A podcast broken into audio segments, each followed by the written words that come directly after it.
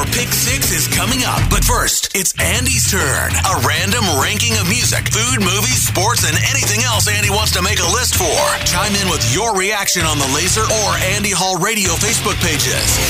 It's Andy Hall's Pick Six on Laser 103.3. On this day in 1969, John Lennon, Ringo Starr, Paul McCartney, and George Harrison lined up in front of a crosswalk on Abbey Road and took one of the most iconic photos in rock history. One that would serve as the cover art for the Beatles' 11th studio album. In honor of the occasion, today I'm giving you my pick six album covers of all time. Starting with number six, selfishly, I'm going with my favorite band of all time here. And while it may not make many lists like this one, the image itself is most definitely considered iconic. After all, the picture ended up inspiring the video for Bohemian Rhapsody about a year later. That album was Queen 2. Four ghostly faces situated in a diamond formation with very little expression and almost no light allowed into their eye sockets against a black background. The face in front crossing his arms in front of him like a corpse, or like Marlene Dietrich if you were to ask Freddie Mercury himself where he got the inspiration for such a striking pose. Taken by famed rock photographer Mick Rock early 1974, it's an image that has stood the test of time, partly because of its familiarity from the aforementioned Bohemian Rhapsody video. My number five, London Calling by The Clash, with an assist to Elvis Presley, whose album cover was being parodied by the punk rockers for their legendary 1979 release. Relatively simple with colorful lettering and a black and white centerpiece of the band's bassist smashing his instrument, which was a near perfect pretext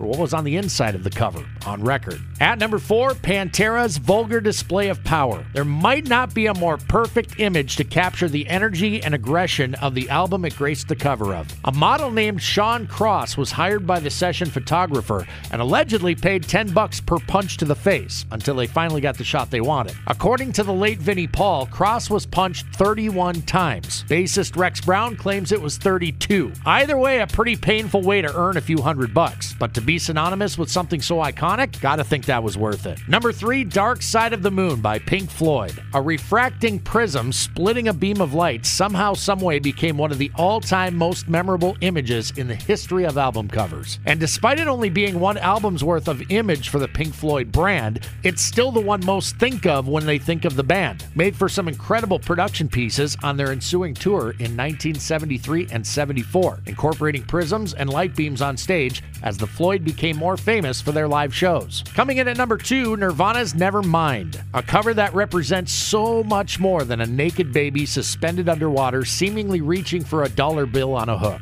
That image represented a sea change in all of popular culture, and it wasn't just the music industry that was affected. It was fashion, TV and film, art, you name it. Nevermind was a pop culture phenomenon, the likes of which I doubt we'll ever see again. But for those of us that were around for it, how lucky are we? My number one album cover of all time comes down to a split decision. Half the award goes to the Beatles for their self titled White Album, and the other half to the Mighty Mighty Metallica for their self titled Black Album. Only makes sense that something so simplistic could have such an impact. In the case of the Beatles, 60 plus years later, and for Metallica, over 30. Both of these albums represented pivotal moments in each of the band's storied careers. For the Fab Four, it marked the beginning of the end. For Metallica, it was the album that broke them wide open to the mainstream. Truth be told, there aren't many who can get away with such a preposterous move, especially in the album era, considering cover art was ultimately what ended up selling your album in many cases. Bold move that ultimately paid off on both fronts. That's what I got today. What are your thoughts? That was Hall's Pick Six. Looking for your thoughts and opinions on the Laser or Andy Hall Radio Facebook pages. Stay tuned. Your Pick Six is coming at the top of the hour on Laser 103.3.